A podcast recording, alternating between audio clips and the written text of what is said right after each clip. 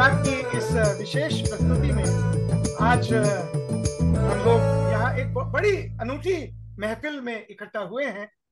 एक बहुत अनूठी सी किताब के बारे में बात करने और ना सिर्फ़ किताब, क्योंकि ये जमाना जो है, मल्टीमीडिया का जमाना है और किस तरह से वो किताब अपने कागजों से निकलकर एक नए फॉर्मेट में आप सबके सामने पहुँच रही है।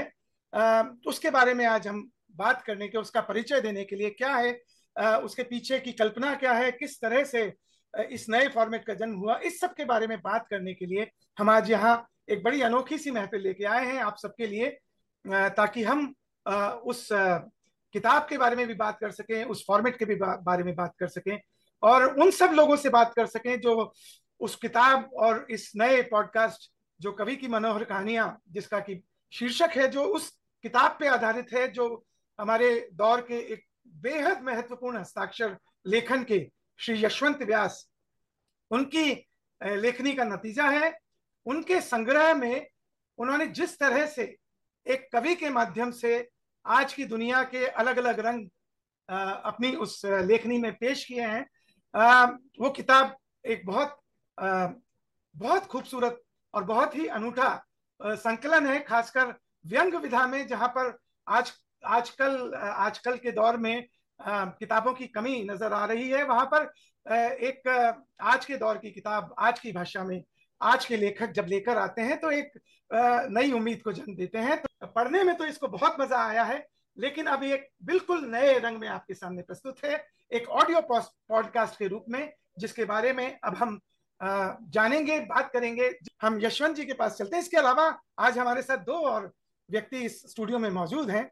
एक तो हमारे सम्माननीय, बहुत लोकप्रिय अभिनेता, रंगमंच के, दूरदर्शन के टीवी की दुनिया के और फ़िल्मों के विजय कश्यप जी हमारे बीच में हैं। उन सात विशिष्ट अभिनेताओं में से जिन्होंने इस पॉडकास्ट में इस कवि को जीवंत किया है, आप सबके लिए, अपनी आवाज़ के ज़रिए, अपनी अधिकारी के ज़रिए, हम उनके पास भी चलेंगे और फिर हमारे साथ अभिषेक पांडे हैं। ये भी रंगमंच के जाने माने नाम है, एक अच्छे अभिनेता है और अपनी आवाज़ के लिए कई सारे विज्ञापनों में जाने जाते हैं। और ये जो पॉडकास्ट का विचार है, इसके मूल, इसकी इसकी जड़ में कहीं ना कहीं अभिषेक पांडे हैं। तो हम अभिषेक के पास भी इसके बारे में बात करने के लिए चलेंगे। लेकिन सबसे पहले इस कवि के जो रचनाकार हैं, जिन्होंने इस कवि को जन्म दिया, इस कवि में अनेकों रंग भरे हम उन यशवंत व्यास जी के पास चलते हैं और थोड़ा सा इस कवि के पृष्ठभूमि के बारे में जानते हैं, कैसे इस कवि का जन्म हुआ, कहाँ से ये कवि निकला है, उपजा है, और और कहाँ कहाँ पे इस कवि को वो अपनी ज़िंदगी में पकड़ पाए हैं। थोड़ा सा इस कवि का परिचय दें। ये आपने इस तरह से बुलाया मुझे विजय सर और अभिषेक जी की महफिल में। कि जैसे एक गुनाहगार हाजिर किया जाता है कि असली पापी तो वही है, उसको लाओ बीच में, जिसने ये सब दो जज बैठे हुए हैं, जरा इसको बुलाओ, इसने लिखा क्यों था ये सब? तो मुझे लगता था कि विश्वनाथ त्रिपाठी जी से जब मैंने कहा तो उनका इसमें कवि तो कोई है नहीं यार। सारे कवि लोग बड़े दुखी होंगे सुन के, लेकिन कवि के बारे में कुछ नहीं है ये। उन्होंने कहा, आदमी से बढ़िया और कोई चीज़ होती नहीं, और जो लोग कवि होते हैं, वो आदमी होते कि नहीं होते इस बारे में सारा संदेह तो उन्होंने पैदा कर दिया। तो विजय जी ने बहुत अच्छे से एक लाइन इसके लिए कही है कवि तो सिर्फ़ कविता ठोकता है हाँ। एक होते हैं सच्चे कवि और एक होते हैं पक्के कवि। सच्चे कवि दुनिया के सबसे सुंदर मनुष्य हैं। वो भूख में रोटी हैं प्यास में पानी है। मगर ये जो उनके हमनाम है वो भूख लगे तो आदमी को भी रोटी बनाकर खा जाए। ये मनोहर हैं ये कातिल हैं ये पूजा हैं ये फूल हैं। कबीर की लाइन है ना? फूटी आँख विवेक की लखे न संत असंत। जाके संग दसवीस हैं ताको नाम महंत। तो ये जो मनोहर कहानियाँ हैं मनोहर कहानियाँ हमारे साथियों को याद होगी कि ऐसी कहानियाँ थी जिनको पढ़ने से मना किया जाता था। इलाहाबाद से निकलती थी और सिवाय क्राइम के उसमें कुछ होता नहीं तो कवि की मनोहर कहानियाँ जब बने तो वो क्राइम फाइल्स ही होंगी। तो जॉय ऑफ़ सिन पाप का मज़ा जो कवि ले सकता है। वो मेरे पास है मेरे चपरासी में है मेरे ड्राइवर में है मेरे सेठ में है मेरे मालिक में है मेरे दोस्त में है और मेरे ऐसे बहुत सारे लोगों में है जो मेरे प्रशंसक हैं जो मेरे आलोचक हैं। ये सब लोग अपनी ज़िंदगी में कम से कम एक से ज़्यादा मुद्राएँ लेके जीते हैं। लेकिन उस मुद्रा से सब कुछ कमाना चाहते हैं। कवि एक बार अफवाह के धंधे में उतरा। कवि का सनातन सिद्धांत न्यूनतम निवेश अधिकतम परिणाम। कभी आरटीआई भी लगाता है और क्रांति का भुट्टा खाता है। पर कभी स्कूटी का लाइसेंस नहीं रखता। सब लोग अपनी ज़िंदगी में कम से कम एक से ज़्यादा मुद्राएँ लेके जीते हैं। लेकिन उस मुद्रा से सब कुछ कमाना चाहते हैं जो मुद्रा उन्होंने धारण कर रखी है। इसमें सबसे पहले विजय जी को शायद विजय जी ने आज भी पीडीएफ शायद कभी देख लियो तो इसमें शुरुआत में आपको ध्यान हो प्रेमचंद से हमने शुरू किया है इसको। जी। वो हमारा असली आरंभ बताता है। कफन का जो कफन। सर कहानी कफन की लगभग सबको पता है कि भाई घीसू और माधव और उनकी बीवी उसका, एक एक की बीवी का मरना, एक ससुर है और एक पति है उसका, और किसी तरह से उसको कुछ पैसे मिले जमींदार से, अब वो पैसे उड़ाने जा रहा है। मुझे लगा अगर ये पैसे उड़ाने वाला गिस्सू माधव, क्योंकि उसकी हालत क्या है, वो निकलता है, कभी उसे पकड़ लेता है कि भाई ये दोस्त, तुम्हें जो पैसे मिले वो कहाँ लेके जा रहे हो? तो कहते हैं, भैया, हम जा रहे हैं। तो बोले अच्छा इसको तुम कलाली में उड़ाओगे? लाओ, मुझे दो। अल्टीमेटली इसमें यह है कि कभी खुद कलाली चला जाता है उन पैसों को लेकर बात यही खत्म नहीं होती है। बात यह है कि कलाली में इतने कितने पैसे थे कि आज तक कवि कलाली में ही बैठा हुआ है। गीसु माधव की हालत बदली नहीं। प्रेमचंद की कहानी का घीसू माधव वहीं का वहीं है और प्रेमचंद को गए कई साल हो गए। जिन कवियों ने, जिन निर्मल आत्माओं ने अपनी मुद्राओं के साथ घीसू और माधव की मुद्राएँ चुराई थी। या उनसे इस, उन्हें ये उम्मीद बंधा के अपने हाथों में ली थी कि तुम्हारी पीढ़ियों को हम बदल देंगे, वो अभी भी कलाली में है और घीसू माधव वहीं के वहीं है। ये कहानियाँ, ये अपराध की कथाएँ, ये हमारे नैतिक अपराध की कथाएँ हैं, जो हमें उस पीड़ा के साथ आरंभ करने को कहती है। इस वजह से जब भी मैंने किसी आदमी में ये देखा, वो मुझे वही नज़र आया कि हम सब लोग अभी भी कलाली में हैं। घीसु माधव बाहर खड़े हैं, शताब्दियाँ बीत जाएँगी और हम कलाली में पीते रहेंगे। प्रेमचंद हमारे लिए एक नोट है, जिसका इस्तेमाल करते रहते हैं। इस वजह से मैंने जब कहा तो विक्टर सर ने एक लाइन पढ़ी है ना इसी भूमिका में से, कि कवि इंडिया इंटरनेशनल सेंटर में बैठा हुआ सोच रहा है कि वो आदमी बन गया तो कविता कौन करेगा? बहुत अच्छा। तो कविता करना एक धंधा है एक सांचा है जिसमें सारी कविताएँ शब्द डाल डाल के सुखाए जा रहे हैं और कविताएँ बनाई जा रही हैं। लेकिन मज़ा इंटरनेशनल सेंटर में है और आदमी सोच रहा है अपने जैसा कौन होगा। हाँ। तो हम ये आदमी की तलाश में लिखी गई। आदमी के आक्रोश के साथ हाथ मिलाकर लिखी गई कविताएँ हैं जो। एक सही वक्त पर मेरे पास आई और मैंने उस अपराध को छीन लिया।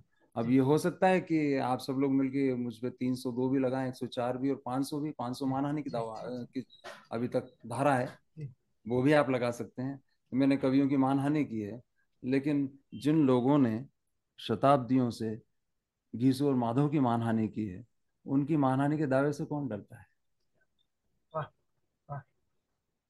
तो बेहतर यह है कि अभिषेक बताएँ कि विजय जी विजय कृष्ण आचार्य जी यानी विक्टर सर क्योंकि विजय सर से तो रिकॉर्डिंग के दौरान मेरी बात हुई थी। और मुझे बड़ा अच्छा लगा क्योंकि ऐसे लोग मिलके हमेशा ऐसा लगता है कि हम लोग उनके घुटनों को छू लें कि आखिर ये दुनिया उन्होंने इस तरह से देखी है इस तरह से पढ़ी है। शब्दों को इस तरह से जाना है। वरना मुझे लिखते हुए जब दर्द हो रहा था तो कई लोगों को कहना था कि आपका दर्द बहुत कॉम्प्लिकेटेड है। हर किसी को समझ में आएगा नहीं। तो आपको कोई आयोडेक्स देगा और कोई खास तरह की एस्प्रिन वगैरह की दवाई दे देगा लेकिन आपका दर्द निकलेगा नहीं। हाँ। लेकिन मैंने पाया कि जिन्हें पढ़ने वाले लोग जो चुने गए थे या जिन लोगों ने इन चीज़ों को चुना है दरअसल ऐसा कहते हैं ना कि चीज़ें हमें चुनती हैं हम चीज़ों को नहीं चुनते। तो शायद कहानियों ने पढ़ने जी। और माध्यम अभिषेक बने। तो अभिषेक उन पाँचों का नाम आपके मुँह से सुनो तो अच्छा लगेगा। विजय जी यहाँ है तो बाकी तो अनुभव आप लोग विजय कश्यप जी आ, सीमा पाहवा जी ने पढ़ी है। मोहम्मद जीशान अयूब जो है उन्होंने पढ़ी है। और वरुण बडोला ने पढ़ी है। विजय कृष्ण आचार्य जो विक्टर सर हम प्यार से उन्हें कहते हैं उन्होंने पढ़ी है। और मैंने पढ़ी है। और राजेंद्र गुप्ता जी ने पढ़ी इसमें से सभी लोगों के पास जब मैंने अप्रोच किया और उन्हें पढ़ी गुप्ता जी ने तो पहले से पढ़ रखी थी किताब। लेकिन बाकी सब लोगों को जैसे ही मैंने एक्सेप्ट भेजे वो सबके सब बोले कि इस तरीके का व्यंग पढ़ने को मिलता नहीं है अब। क्योंकि हमने जो व्यंग पढ़े वो आज से शायद बीस तीस साल पहले लिखे गए व्यंग पढ़े उसके बाद से वो उस लेवल का व्यंग लिखना या तो बंद हो गया या तो पता नहीं क्या हुआ। तो विक्टर सर ने भी मुझे वही कहा, यशवंत सर। जब विक्टर सर ने भी, को भी मैंने पढ़वाया ये, विक्टर सर बोलते हैं, यार, ये बहुत, इस तरीके की राइटिंग आजकल पढ़ाई में नहीं आती है। और वो हिंदी काफ़ी पैशन से पढ़ते हैं उनकी फ़िल्में देख के शायद आपको ऐसा प्रतीत हो या ना हो, लेकिन वो उनकी बोली, वो, उनको सब आता है। वो बनारसी बोली, कानपुरिया बोली सब आती है। और वो बड़े पैशन से पढ़ते हैं हिंदी। तो इस तरीके से हमने इसको अप्रोच किया। और कश्यप सर जब आए स्टूडियो में रिकॉर्ड करने तो वो एक अलग तरीके का अनुभव था, क्योंकि वो, मैं जानता हूँ, जिस जिस तरीके का डेडिकेशन होता है ही वॉन्ट्स टू बी प्रिपेयर्ड मुझे भेजो, मैं पढ़ूँगा। और उन्होंने अच्छे से पढ़ी, फिर यहाँ आए, यहाँ पे हमने लेयर्स को साथ में एक्सप्लोर किया। कई कई जगहों पर कश्यप सर और मैंने कोलैबोरेट किया। ये कि इसको इस तरीके से भी पढ़ सकते हैं इस तरीके से भी पढ़ सकते हैं। जैसे वो विशेष रूप से मुझे याद है वो सलोन वाला जो था सर। हाँ, हाँ। कि कटिंग सलोन खुला। वो बहुत ही इंटरेस्टिंग वो अलग अलग कवियों से मिलता है। नागार्जुन भी अलग अलग मिलते हैं। सबके साथ सेल्फी खिंचवा के वो। तो उसमें मैंने एक चीज़ सीखी जो मैं शेयर करना चाहता हूँ कश्यप सर से, जो मैंने बाद में जब मेरे किस्से उसमें उसको एक किस्से में इंप्लीमेंट भी किया मैंने कश्यप सर को कोई बताया भी नहीं है, कि इसमें उन्होंने एक बहुत छोटी सी चीज़ की थी, कवि ने हेयर कटिंग सलून खोला में, मुक्ति बोध मिलते हैं बाबा नागार्जुन मिलते हैं तो इन्होंने पढ़ते वक्त, क्योंकि अब आप सुन रहे हो, जब आप पढ़ रहे हो तो आप उनकी इमेज बना रहे हो ऑब्वियसली लेकिन जब आप सुन रहे हैं तो इन्होंने थोड़ी सी अपनी आवाज़ बदल दी उन कवियों के लिए कि शायद बाबा नागार्जुन जिस तरीके से बोलते होंगे या जिस तरीके से मुक्ति बोध तो कवि का जो कैरेक्टर है उससे थोड़ी सी एक आपको सुनते वक्त लगेगा कि आप उसके पहले ना बोले कि फिर बाबा नागार्जुन ने कहा। ऐसा नहीं लिखा है। तो आपको सुनने वाले को वो सबकॉन्शियसली समझ में आ जाएगा कि अच्छा ये वो बोल रहे हैं। ये जब बाद में मैंने एक किस्सा पढ़ा जिसमें कवि का चालान बन जाता है रोड पर। और पुलिस वाले और कवि का कॉन्वर्सेशन है, बहुत मज़ेदार कॉन्वर्सेशन है। उसमें मेरे साथ ये प्रॉब्लम हो रही थी कि आवाज़ें, क्योंकि कहीं कहीं पे लिखा नहीं है, कवि ने कहा, पुलिस वाले ने कहा, कवि ने कहा, पुलिस वाले ने कहा। तो मैंने उसमें भी वही किया तो फिर मैंने आवाज़ चेंज कर दी पुलिस वाले के लिए। तो छोटी छोटी चीज़ें एक्सप्लोर करने मिली और कश्यप सर के साथ तो लेयर्स एक्सप्लोर करने में मुझे कुछ वो नहीं हुआ क्योंकि वो ऑलरेडी बहुत गहराई से समझ चुके थे शायद character I think in with in five minutes he got it I think एक या दो बार उन्होंने जब नरेट किया माइक पर, उसके बाद कुछ बताने की और कुछ बोलने की उसके बाद हम सिर्फ़ वेरिएशन ही कर रहे थे कि इसका ये भी कर लेते हैं, ये भी कर लेते हैं। फिर म्यूज़िक के साथ या एडिट के साथ जैसा साउंड करेगा वो मैं बेटर वर्जन रख लूँगा। तो कश्यप सर के साथ तो it was a cake walk तो हाँ इस तरीके से हम लोगों ने अप्रोच किया इसको। तो कश्यप सर के पास चलते हैं। पहले उनका एक प्रोमो देख लेते हैं। एक खटाक पेशकश। नाव बनाना मामूली काम है। वो ऐसे मामूली काम क्यों करे? वो महान काम करने के लिए पैदा हुआ है। नाव तो किसी एरेगेले से बनवा लो जो लकड़ी ठोंकना जानता हो। कभी तो कविता ठोंकता है। यशवंत व्यास की लिखी कवि की मनोहर कहानियाँ मशहूर एक्टर विजय कश्यप की सुबानी खटाक पॉडकास्ट को पावर्ड बाय बीमा गराज। जो सुनेगा वो गुनेगा।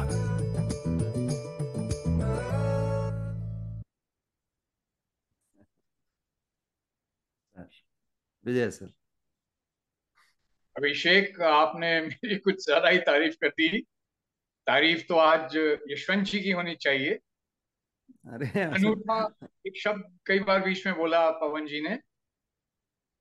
अनूठी भाषा है। अनूठा चयन है शब्दों का।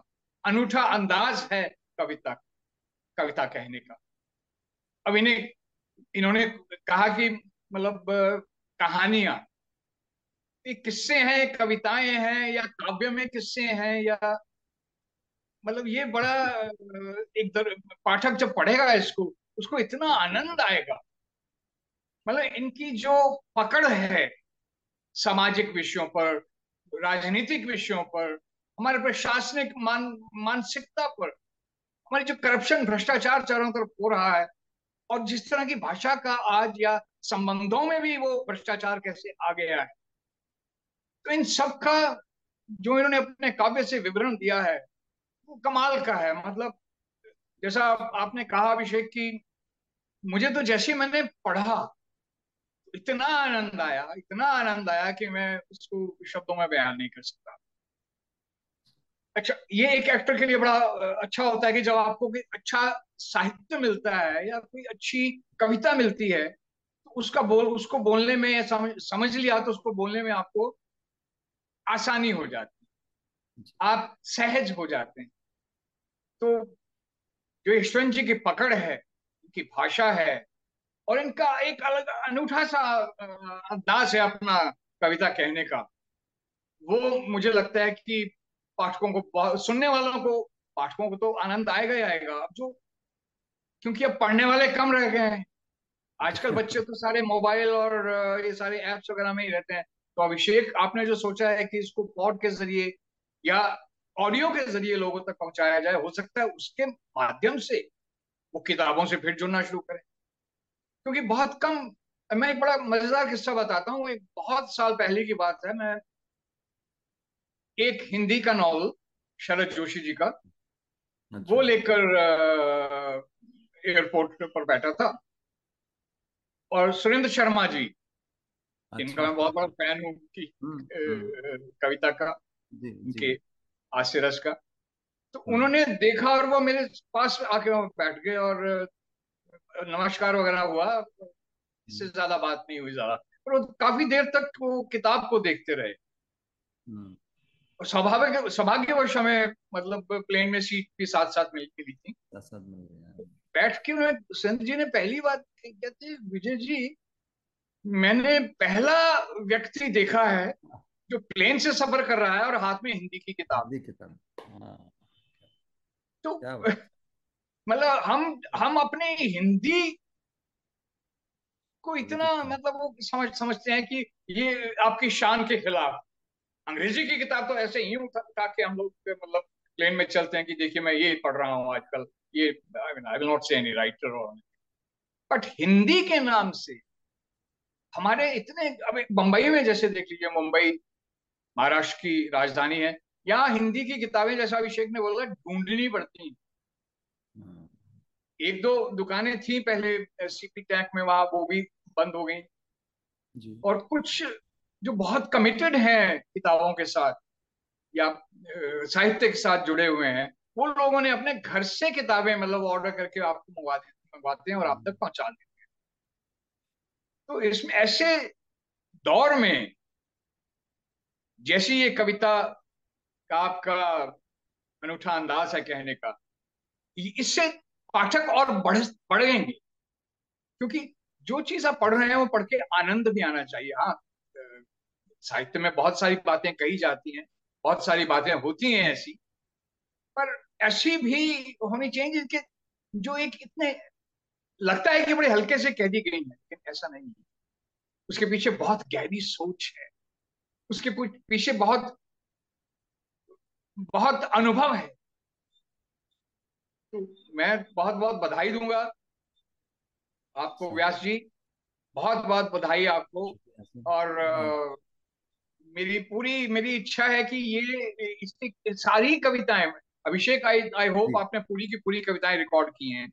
जी सर। ये सारी की सारी ही रिकॉर्ड होनी चाहिए और पहुंचनी चाहिए लोगों तक ताकि लोग सुन पाए और जान पाए। ये भी एक विधा है जिसके ज़रिए आप दार्शनिक बात भी कह सकते हैं, मनोरंजक बात भी कर सकते हैं और एक संदेश भी दे सकते हैं।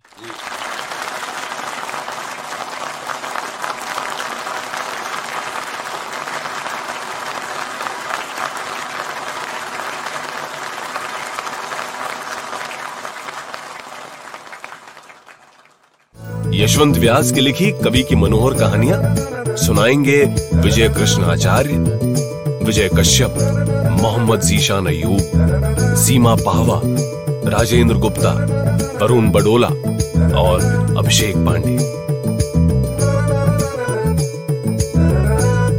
8 सितंबर से सब सुनेंगे खटाक पॉडकास्ट को पावर्ड बाय बीमा गराज। जो सुनेगा, वो गुनेगा।